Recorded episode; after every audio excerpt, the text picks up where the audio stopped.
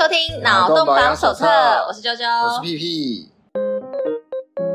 心理测验时间，今天要测的是你的心理年龄有多老。每个人都会衰老，容颜的衰老是不为人的意志而改变的，心灵的衰老呢，却是可以自己控制的。其实我觉得这个那倒未必啦，我们就听听。心理年龄怎么可以自己控制？对啊，怎么可能呢？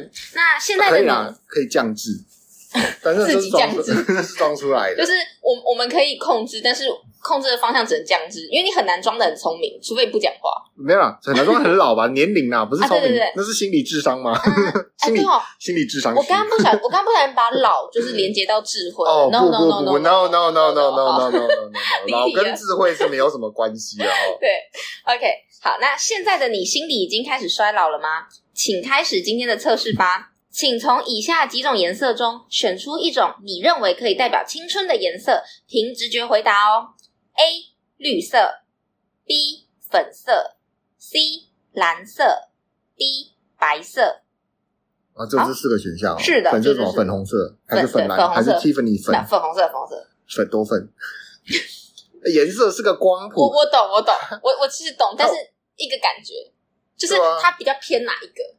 蓝色、绿色、粉色、白色，它四个还蛮它甚至在这个光谱上都不是等分的，你知道吗？心理测验嘛，随意随意。你知道吗？像这种东西呢，为了就是显示这个青春哦，答案只能选粉色，这是有原因的。真的吗？真的，因为那些丑陋肮脏的政党都有有颜色占据。哎嘿，对耶！所以最纯洁的、最青春的。OK，这是粉色，因为我刚刚想的是绿色，就是那个青苹果嘛，青色，所以哦，好，可能会选，有人会选想选绿色。Oh. 那白色就是纯洁嘛，对不对？所以，但我现在讲了这个之后，讲到这些颜色，你们是脑中就浮现了那些候选人。对对对，非常感谢你。现在就 完全不青春了，就瞬间老化了。而且蓝色已经变宝蓝色了。我跟你们蓝色是那种，就是淡蓝色，天空蓝。对，天空蓝，就是你现在一讲完蓝色，就是那个那种深蓝，深蓝。OK，所以他们都不年轻了吧？最年轻的是粉色。不是，我们光是听你刚刚就是有了这个政党的这个意识之后，我们就知道，哎，心理年龄应该是嗯，好，所以你也选粉色吗？我选什么？我也，我是先选的，因为我我你们才是野吧？没有，我刚刚自己看的时候已经先选了。对，我选我也选粉色。OK，那没关系，我们还是从 A 开始来解析。选 A 的你。内心衰老度为九十 percent，就为什么九十 percent？太难受了，莫名其妙。不知道，可能小绿绿吧。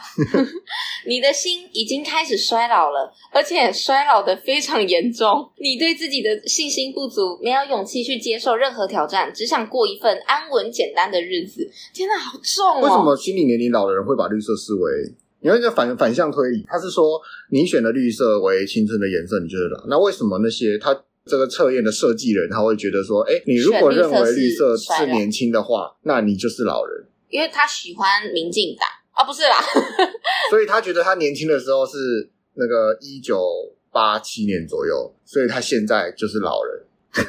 我，我有点宕机了，我也不知道，好奇怪。好，OK。那他说这种想法当然没错，可是要知道，当你不愿意学习新事物的时候，就表示你已经把自己当成一个老年人对待了啊。”这世界还有许多你没有探寻到的地方。如果你对世人还有好奇心，就不会衰老的那么快。所以，其他选其他颜色的人是会愿意学习，就选绿色就不愿意。我也不知道诶、欸、他很臭诶、欸、他可能是觉得说你喜欢民进党，然后都死不想、死不换想法，就是坏 蛋。哦，好。哎、欸欸，各位，这个纯娱乐，纯娱乐，对不对？不要有政治色彩。OK，随便抽抽，随便抽抽。好，那选择 B 粉色的你。内心衰老度为六十 percent，你的心衰老的程度有点严重啊，没 A 严重啊。你和大多数人一样，希望自己能永葆青春，但是青春不仅仅应该体现在形象上，更重要的是体现在内心。你的个性比较稳定，害怕承担一切风险，所以做事没有冲劲，一切但求平稳，总害怕遭遇失败。其实，当你不再害怕失败，愿意尝试并接受新鲜事物的时候，你的心就不会衰老的那么快了。OK，心灵鸡汤。哈，这样选粉色就是那些去看芭比的人吗？芭比有意思吗？呃，我猜他白色应该是最年轻的。我也觉得，我觉得他应该会觉得白色是最年轻，就是天真觉得白色就是年轻，小孩子。我们继续看下去，不知道，我们继续看下去。好，那选 C 蓝色的你呢？内心衰老度是四十 percent，你的心还没衰老，和实际年龄相符。你希望自己变得更成熟，同时你又害怕自己老得太快。其实只要不是面对原则问题，偶尔也可以释放内心的幼稚想法。如果你不那么在意别人的眼光，活得自然一些，可能就不会衰老的那么快。你会发现简单的生活也很好，不要那么功利，反而更容易体会年轻人才能感受到的快乐。不是，他为什么说四十趴就跟现在差不多？所以他的意思是说，他的意思应该是五十趴跟现在是一样的意思吗？对。因为它是测衰老度嘛，我我觉得反过来应该说成熟度，它叫、哦、我有点不懂它的定义是什么。因为有有的是说什么你的内心成熟程度，然后你的成你的内心的成熟程度是多少？而且他用衰老就是感觉一个负面的词，这样啊，但没关系，听听就好，看看就好。没错，你猜对了，选 D 的你内心衰老度是十 percent，作者就选 D，他真是个幼稚的人。我也觉得。啊、不要再臭人家了，已经臭够多人。你的心没有开始衰老，不仅如此，周遭大多数的人都觉得你是一个很幼稚的人。哎，好像也没比较好哎。那可能是因为看待事物你只管对错，不太在意利弊，也愿意吃亏，所以大多数自诩成熟的人觉得你很傻。对未来你仍有野心，你希望自己能够创造更多美好的事物，并为之努力着。你做的一切都不会白费，继续保持年轻的心，相信你可以得到你想要的生活。OK。他很极端诶、欸，他臭了一轮，就是要么超幼稚，嗯、要么超老。做了这则心理测验之后，你的人生只会是一片黑暗。但是我自己是觉得，我的心灵的成熟度可能比我的外貌老一点。我觉得，不不一定啊。你要你要知道，就是这是相对的，因为对，这是相对。你你可能你很难说什么心理成熟度的基准，就是比如说呃，二十岁该有什么样子。确实啊，因为你跟谁比？不只是跟别谁比啊，你在哪一个社会啊，你在哪一个年代啊，对不对？都是这整个都是有相对关系的啊，对不对？像比如说，如果你是李白，你三十几岁的时候，哎，你可是超老的，中年了。没有，他三十几岁的时候才被那个皇帝招到身边，当做那个坐事小丑。对啊，可是就是算蛮老了吧？因为他五十几岁就会死了，三十岁已经中年。对啊，所以他这三十几岁，可是这个时候人家可能会给他的一个评价就是说，你看到、哦、他三十岁就是得志嘛，对不对？因为到皇帝身边嘛。嗯，对不对？那可能觉得说啊，他三十岁就是才飞黄腾达，不是诶、欸、他在三十岁之前基本上游历了半个中国，到处走诶、欸、嗯，那他心理成成熟，所以他其实是早就超级已经已经就是可能人生经验很大叔，对对对对对对。然后，可是你现在反过来看，我们现在人三十岁大概长什么样子？太呛了，太呛了！但是我跟你说，我在大概大学的时候，我。就是那时候我会对我啊，算了算了，透露太多，透露太多，透露太多。应该是说，我觉得就是人的成熟度不会是缓慢的，嗯、就是这样子很平缓的往上，或者是一个很陡的往上，嗯、它会是有一点像是阶梯式的，就是你可能经历一些事件，然后就嘣，就突然呃成熟。通常是这样、啊，对，就突然老了，像杨过嘛，小龙女跑了之后，哎、一夜白发。就是成熟通常就是阶梯式的、啊，因为是它不可能是平缓的，因为平缓的就像说我们以前说过，就是你十七岁的过十八岁生日的前一秒还没过那个坎。然后过了那一秒，你就刚好过那个坎了。没有，没有，没有，没有，那都是阶梯式的，就在某一个瞬间，你会直接升到升过那个坎，但是你不知道什么时候，不见得是十七过十八岁，就反正就是你你人生要经过一些事件。对，所以其实人生就是你要不断多去经历一些事情，因为如果人生都没有什么大起大落或者是大风大浪，可能就会维持的差不多。我觉得是这样，嗯、那就是经历嘛。那我们今天的主题呢，也跟这个心理测有点相关。今天我想要聊的是长生不老，嗯，这件事情没错。那我们上次不是有有一集在讲黑山老妖，不一定黑山啦，它很挺漂亮的哦，可能是什么粉红山老妖。我们那那时候聊过这个，今生也请多指教。那它可以不断的 reset 肉体嘛，就是一直不喝孟婆汤。对，他蛮幸运的。你要知道他，他他这样的轮回，他一可以一直轮回在他生活原本生活的周遭，是非常难得的，你知道吗？但是没有，他有时候会跑到什么沙漠啊，什么之类的。沙漠也很难得啊，因为你要知道，这世界生产大国是印度，然后世界人口很多，就是印度跟印度跟中国，中国有道理。反而韩国像其他很难抽，韩国、日本、台湾其实就是少子化，你要抽到这些国家很难，可是你很容易就变印度人啊。所以，所以他他去沙漠什么东西？没没没有？你以为怎样很歧视人家沙漠随便乱生吗？没有啊，不一定。不是不是，我一直说他到处都有，但是我必须得说，就是嗯，对啦，像是我们人生手抽在台湾，其实还不错。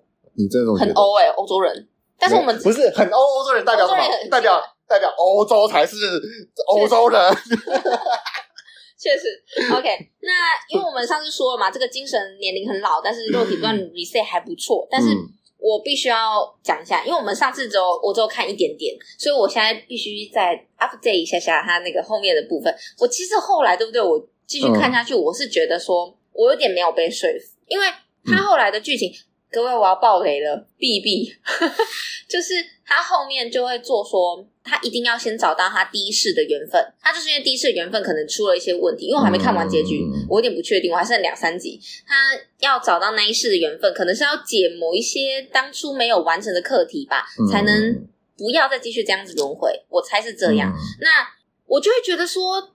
他现在这样子突然喜欢上这个小男孩，他就是非常命中注定感很强烈。嗯，就是他遇到这个男孩，他就觉得说他好像重回到了十二、十一二岁的那个小女孩的感觉。可是对我来说，我就觉得说他就是一个九岁的孩子，他能多厉害？你这样子拐他，真的是嗯，确定吗？就是我会觉得说有这么夸张吗？毕竟你前几世你都认识了那么多人，而且他有差点论，就是论及婚嫁，然后有喜欢女生过。然后也有生过孩子，失去孩子过，就是他的人生历练不是说零，他是有的，所以我就觉得，你说你说女主角女主角，所以我就觉得他不是他不是一直轮回吗？对对，他没我刚刚讲就是他没事，他有喜欢过女生，然后也有生过孩子，然后他有当过男生吗？有有，所以我意思是说，就是他会让我觉得有一点没被说服。这样他历练这么多次之后还会被骗啊？这是因为他他里面说他活了几十几世嘛，对不对？就是。好吧，如果他这样演，就其实我觉得有点浮夸了。对啊，没关系，不要再臭他了。但是以爱情剧来看的话，好看，好看，会让人感动说，说啊，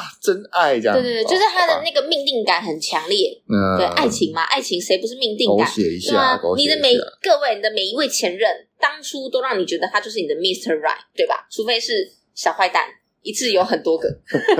OK，好，那如果说是长生不老，就是。因为我们上次说的是一直可以换更新肉体，对不对？那长生不老就不一样，它是怎么样？它是你你的精神年龄不断增加，可是你的肉体就一直维持着，嗯、有点像我们上次说的犬夜叉，嗯、他们就是妖怪不会变动，嗯、但是他们可以一直累积精神年龄。螺鼠、龙虾、螺鼠和熊虫、龙虾、螺鼠可以活很久吗？螺鼠是不会得癌症，就是它它的细胞是不会老，螺鼠不会老，不会死。哦，就是被猎杀。所以他们是有点像活化石之类的那种东西，可他们很容易被猎杀，因为他们没什么，哦、他们的保命延续策略就是一直生，我可以活很久，嗯、我我我的死就是饿死或被猎杀死。哦，它天敌很凶这样，呃，就螺鼠啊，就是哎、欸，你吃还不用去毛、欸，哎，确实，就直接吞就好了，然 后或是龙虾之类的，龙虾不会不会老，好好好，哦，还蛮酷的，OK，好那。但是因为我们今天还是会希望找一些高等哺乳类，高等哺乳类就是会死啊。对，确实。好，那为什么要讲长生不老？其实是因为对不对啊？各位又来了，又是全明星辩论会。他们的辩题都可以让你有很多想要说的话。对，我最近真的很迷耶，好好看哦！因为我真是把它当综艺节目在看，它很综艺啊，它就是有一点意思的综艺节目。因为有的综艺节目真的是。啊！不要抽，不要抽，就是它很有趣，会让我想看，然后我整个迷上了，所以我就必须得要分享一下。你还在说什么？他根本就不是辩论会，反正把它当综艺节目。好看啊！对啊，贺龙一直疯狂演上，哎，他自己也演上了。可是没有啊，我觉得他其实他这么做，他帮了自己以外，他帮了整个节目。节目如果今天没有这么辛辣的这种说法的话，没办法出圈。这个节目不会，根本就不会有人想看，也不会有人知道。我，我必须得说，对不对？大家一直狂骂，就是一直骂陶晶莹，骂评审团，然后陶晶莹好像也蛮受伤的。我觉得她走心了，嗯、但是我必须得说，陶晶莹其实很感人诶。我们先不论他到底讨厌贺龙还是不讨厌贺龙，他用自己他这个人生累积在演艺圈纵横那么多年的这种声望，嗯、燃烧这个声望，然后去换取贺龙的那个。他的那个好感值，你知道吗？嗯，所以我其实觉得很感人。他是贺龙人生中的贵人哎、欸。那看起来好像是这样，但、啊、其实实际情况下也不知道啊。只是说这样的组合就是一个火花啦。因为基本上，对啊，从他第一集被骂，哦，为什么后面还可以拍这么多？我觉得除了合约以外，刚才合约可能会规定，节目组一定想留啊。对，这节目组一定是抓到这个契机。我觉得这这就是它就是必要的元素啦。就是把它做的不像辩论会，然后有点延上感，这就是点阅率啊，没错啊，对吧？所以好看。好，那刚刚讲到这个全明星辩论会，他们在第八集，好像是第八还是第七集的时候，他们有一个辩题是：如果有天发生了长生不老药，你会选择吃还是不吃？我要抽这辩题，辩题要对，我也想抽。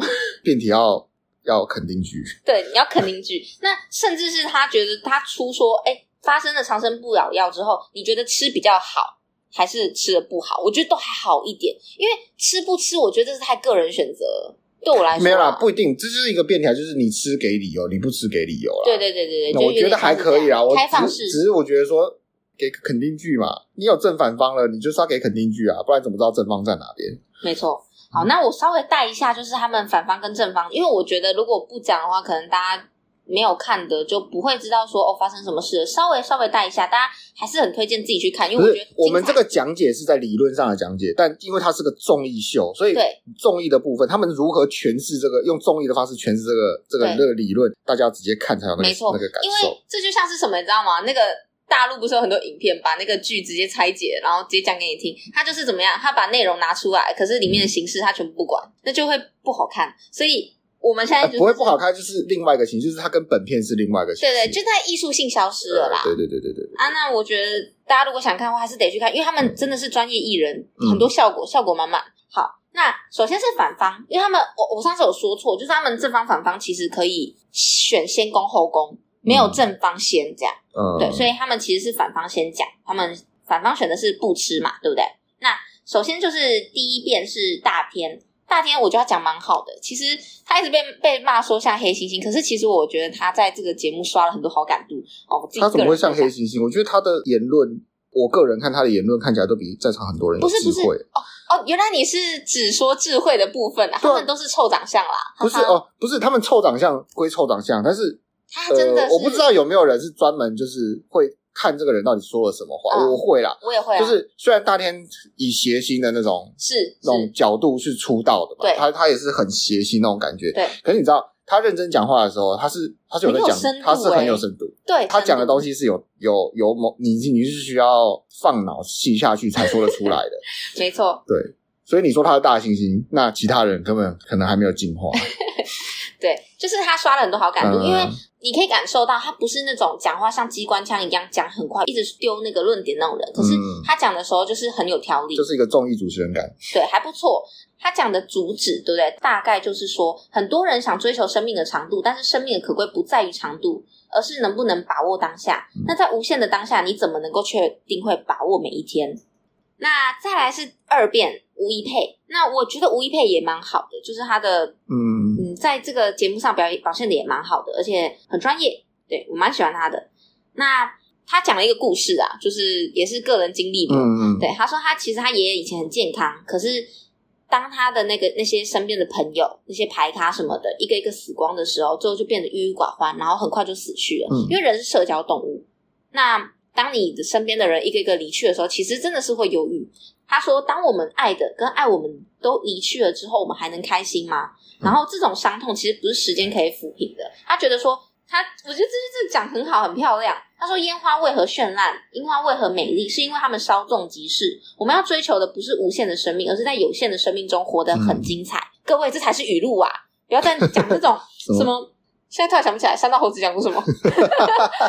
我莫忘初衷，我不要乱抽。好，然后再来是三遍，三遍是关关，关关其实也是蛮蛮会讲话的，他讲话比较快啦，但是我觉得他是打心灵鸡汤流，就是他很会说故事，所以就会蛮说服人。他们都黑队。好，他说冷冻水饺一年就是放在冷冻库里面一年两年，你可能都不想吃，但是吐司因为一个礼拜会发霉，他就会用各种方式去吃。啊，所有事情有了时间之后，他才会懂得珍惜。不要像白队一样，什么都想尝试。学会拒绝才是成长的开始。嗯、就是黑队都是以一个有一点呃心灵鸡汤的方式在讲解这件事情。没有啊，因为不吃很难啦。在这个议题下的反方其实蛮难的，其实蛮难的。因为现行的整个社会道德观，大家都想吃啊，废话。下是支持吃的，不然为什么我们会有意愿？我们从秦始皇就已经开始在找长生不老药了，好不好？对啊，所以其实很难，而且没错，而且他们其实这个说的就是很有漏洞，就是呃，我就想吐槽，就是比如说吴一佩说，呃，爷爷很健康，的排卡死光了，郁郁寡欢，所以你知道，所以你知道长生不老有多重要了吧？所以你知道他们不死有多重要了吧？可是不是因为今天只有一颗啊？不是今天只有一颗啊，是如果只有一颗，你怎么知道那是长生不老药？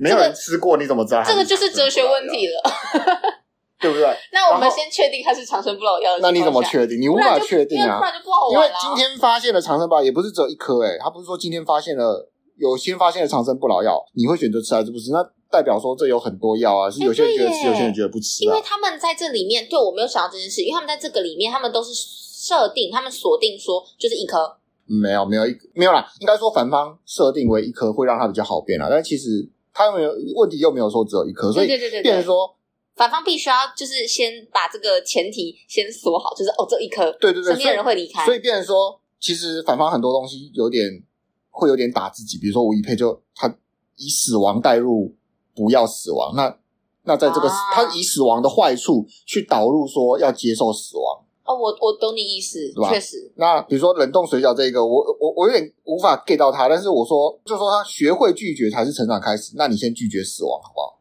嗯，对不对？也也是可以，就是嗯，哎，就因为很难变。我知道这个这个题目在不吃的选项上是非常难变，所以黑队只能用情感上的方式去讲这件事情。相对的，如果你不用务实的角度，你是用个人的心灵的角度，会比较，比如说大天讲的，对，他会变成说，其实他。这个没有那么有道理，但他可以把它用的感觉不错，听起来很有道理。就是哎，把握当下，我觉得他的他的切入点就让人比较不会当下就直接抓到一个，不是就就不会让人直接像另外两个人被直接抓到说，哎，所以你看他们都死了，所以不开心，所以要活着啊。不错，正对，但是正方都没有抓住这个去讲，没有啦，因为正方太好讲了，他讲什么都可以讲，没错，正方讲什么都可以。好，那我们来讲一下正方，正方的第一遍是倪轩，倪轩说。因为他要回复那个反方的第一点，对对，他说生命不会没有意义，而且可以活得精彩。爱不会因为时间麻痹，他可以成为历史的见证人，而且这个很伟大。然后有的是时间，就不用害怕失败了。哦，听起来很诱人哦。那人类本来就在追求长生不老、抗衰老。那生命漫长其实不等于无聊，不是经历生老病死才有意义。嗯嗯，这样好。第二遍是杨生达，杨生打真的很好笑诶，大家一定要去听。那个评审们都不懂他的笑点，可是他我觉得他真的很好笑，他就是那种冷面笑，这样一直乱讲话。其实我蛮喜欢的，因为我就喜欢他一直都是乱讲话啦。他在里面就是瞎胡搞瞎搞，对对对对对，因为他里面都是胡搞瞎搞。然后我会觉得说，为什么要凑合了？他们就是因为综艺节目，他们喜欢胡搞瞎搞。OK，好，那但我必须得说，杨森达他这个。他的说法就是真的漏洞百出哈。他说很多艺术家都死了才发达，嗯、吃了就可以慢慢等着成功。马哥就是里面的那个马里欧，马里欧他说还臭自己对的。他说马哥老了，一直跑厕所，眼睛还老花，很惨。他很过分，他说他拿那个小抄啊，他要夹在脚上，他这样子才看得到，超过分的。他说老花很惨，这样子。那吃了长生不老药之后就不会老了，而且呢，他后面就说。他想要让他的老婆一辈子开心，不能比他先走，所以他要吃这颗药。然后后面发生一点插曲，如果大家有兴趣的话，可以去看，因为超好笑的。好，然后接着他就说要为世界而活，去完成厉害的作品。人生就是体验，吃了就可以跟天地同在。但是我必须得说啊，你怎么知道那些艺术家是不是因为死了之后才发达？你如果一直不死，你就不发达了。因为其实这一个论点上，反方讲会比较好。对啊，因为反方就可以直接说，没错，不要吃，因为。死了，人们才会察觉到你已经，你曾经的你这份艺术已经不会再产了，所以对对对，所以才会有价值。就是东西会有价值，就是因为它的有限性，对吧？人文价值是有限，所以对，其实就是就更加证明说，哎，这个大庭讲的非常好，好，然后那个杨森达是间谍。OK，那再来就是第三遍，第三遍是谁啊？凯莉吗？我忘记了。好像是凯莉，对他说不用浪费医疗资源，然后不会生病痛苦，而且还可以一直都长得很漂亮，把时间花在更有意义的地方上，这样很好。然后还可以用生命，就是因为你的生命无限嘛，你就可以创造更多可能性，然后吃了就可以继续尝试跟体验更多。但其实这一些东西，我是可以，我是觉得就是它是可以让反方很好反驳的，因为当时间变成无限的时候，你怎么知道这一些生活上的体验不会让你感到？乏味跟很腻，这样没有人试过啊。对啊，没有人试过，没有，只是说没有啦，因为他在这一个，他变成说他把一手好牌就是平白平没有也没有还没到烂，杨森达才把他打烂，他就是可是很好笑，平铺直述的打出来。对，我没有跟。杨森达就是综艺咖，刚刚他就是综艺。啊对，刚刚那个插曲你没有看，因为如果听了那个插曲，你才会知道什么叫做打烂，但是超好笑。没关系，大家可以去自己去看。对，大家可以去看，真的很好笑。好，那大概是这样子啦。另外，里面还有自由辩论，大家也可以去看一下。其实我觉得自由辩论的部分，因为时间对，因为时间紧迫，其实还压力蛮大的，嗯、就会变成说，他们一丢完问题之后，你就要立刻回一个东西，那、嗯啊、可能当下就不会有那么妥善的回复，就可能会有漏洞什么的。但是就是挑战极限嘛，对，好，对我来说，我这样听完之后，对不对？要说被谁说服了的话呢？其实因为我自己个人本身。嗯我是比较站在反方这一边的，就是我本身的对。那我现在，所以我的重点就是听听看正方有没有办法动摇我，嗯、说服我去吃这个长生不老药。嗯、但是很抱歉，正方没有成功的打动我，嗯、但是我笑得很开心，谢谢。嗯、对，那你觉得嘞？你如果是你，你觉得怎么样？没有啊？这个是这个社会就是就是努力在促成这件事情啊。是，那那没有办法，就是就像我刚说的嘛，一开始说的，不然为什么会有医院？对啊。大家放着死就好啦，没错，就是因为人们本能的害怕死亡，没错，所以给你吃，你可能在你现在生活下，你可能觉得不需要，但你迟早会需要的，对，一定会想吃，迟早会需要，就你不吃，也有可能也会有人逼着你吃，但就是就是这样，但这也会引发引发一些问题啦，就是啊，人口就是会越来越多，没错啊，人们我们不会生老病死，那吃这个可以避免饿死。因为人口越来越多，你这些食物如果真的，我们已经在有些地方食物已经产生不过来，我们可以先把那些长生不老药发去那些食物匮乏的国家，他看他们会不会饿死。嗯，这个先做个实验，如果不会，那那我觉得这还蛮好的。嗯，就是你不用消耗能量，你就可以活在世上。确实，有可能就是这个长生不老药，因为它没有定义很清楚，到底是长生不老会不会死？就是你可以长生不老，你不做任何外力干涉的时候是 OK 的，嗯，都不会死，但是你可以安乐死之类的。对啊，那其实我觉得，就终其一生啊，人类一定是在追求成为一个不朽的存在嘛，对不对？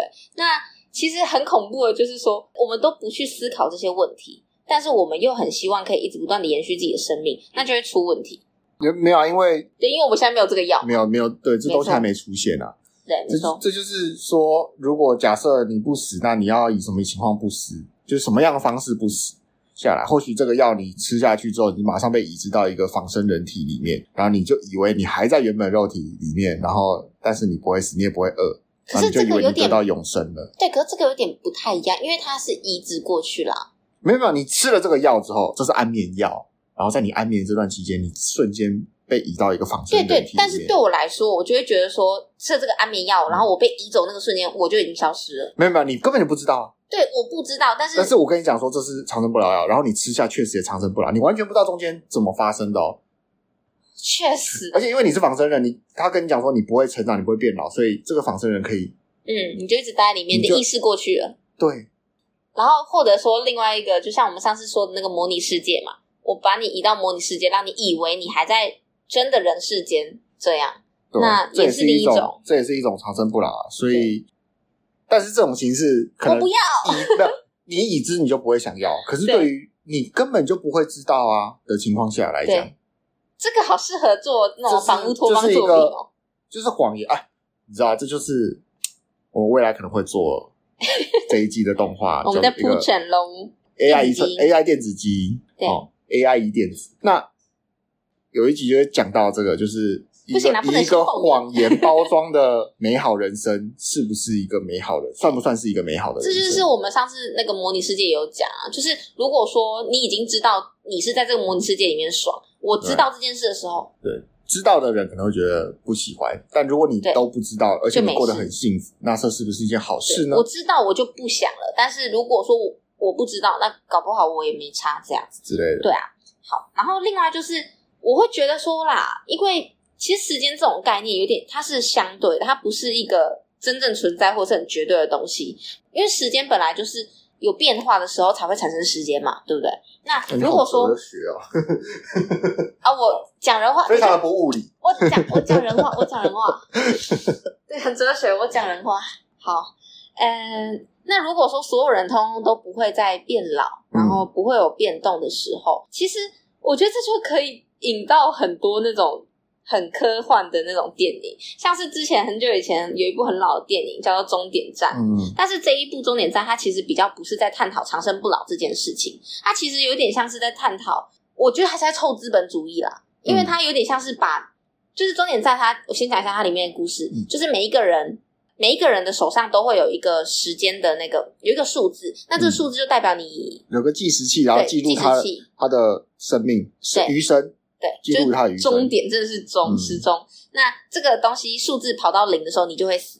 对，但是余生可以交易，所以它有点像是在凑资本主义，就是当时间也可以被交易的时候，那些有钱人他们就会累积更多的时间。其实这他只是把金钱意象成时间，弄成时间。让你没有钱，你没有资格活在这个世界上。对对对对对，他还是不是在讲目前走向这？对对对，嗯、所以就是凑资本主义。对，在凑资本主义。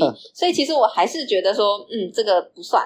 但是因为我目前也想不到什么长生不老，就是很多啦，但是突然想就想不到。我自己个人是觉得说，这一些类似议题的东西，我看了之后，我是都是在想说，我要怎么说服我自己？因为我觉得重点不会是说好还是不好，而是说当好的时候为什么好，不好的时候你为什么不要？你说我为什么不要吗？对啊，你有什么原因拒绝？如果所有人都可以吃，那就一起吃。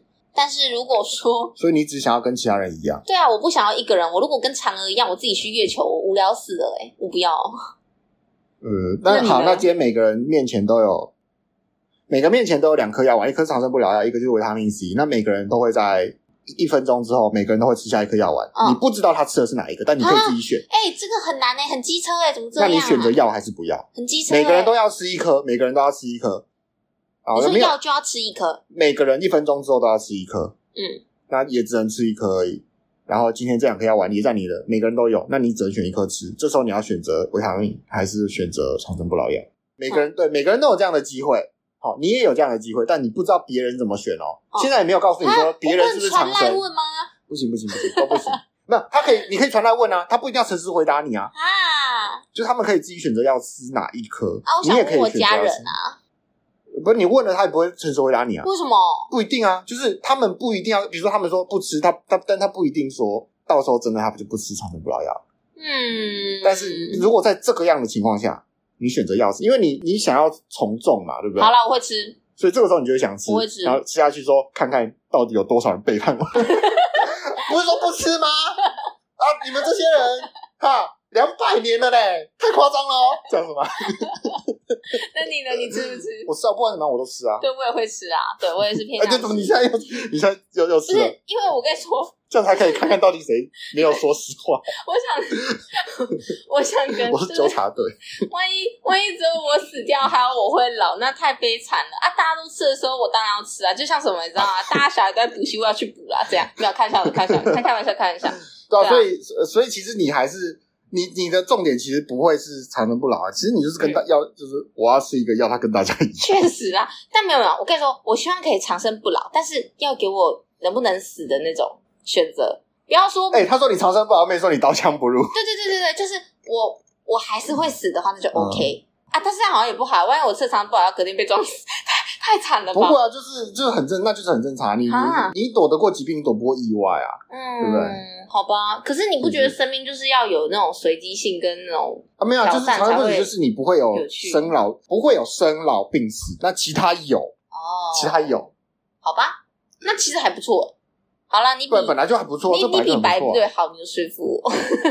没有，因为这是个这是情境问题嘛，对不对？我们我们是假设说这世界上。这个药已经普，就像是比如说现在是一个高度科技的时代，每个人都可以植入那个视觉的新增的辅助装置，让你可以直接就看到荧幕嘛，对不对？嗯。那因为这是选择性的，只是说大家可能都做，很多人都做了啊，那你要不要做？一定要啊，不然你就直接被、你就落伍了嘛，对不对？大家都拿智慧型手机了，你要拿智障型手机，也不只是落伍哎，甚至是你可能会被排挤，因为你就被排除在那个圈子之外了。呃，对吧？所以其实是一个一个从众嘛，对不对？对，确实是这样。好吧，那没办法，那就只能这样了。那不知道各位的想法是什么？对，如果有什么想法的话，也欢迎留言给我们，谢谢，拜托。他他们要找到地方留言。呃，Firstory 可以，好吧。那今天找不到地方留言。那今天节目就先到这边喽，感谢大家收听，谢谢大家。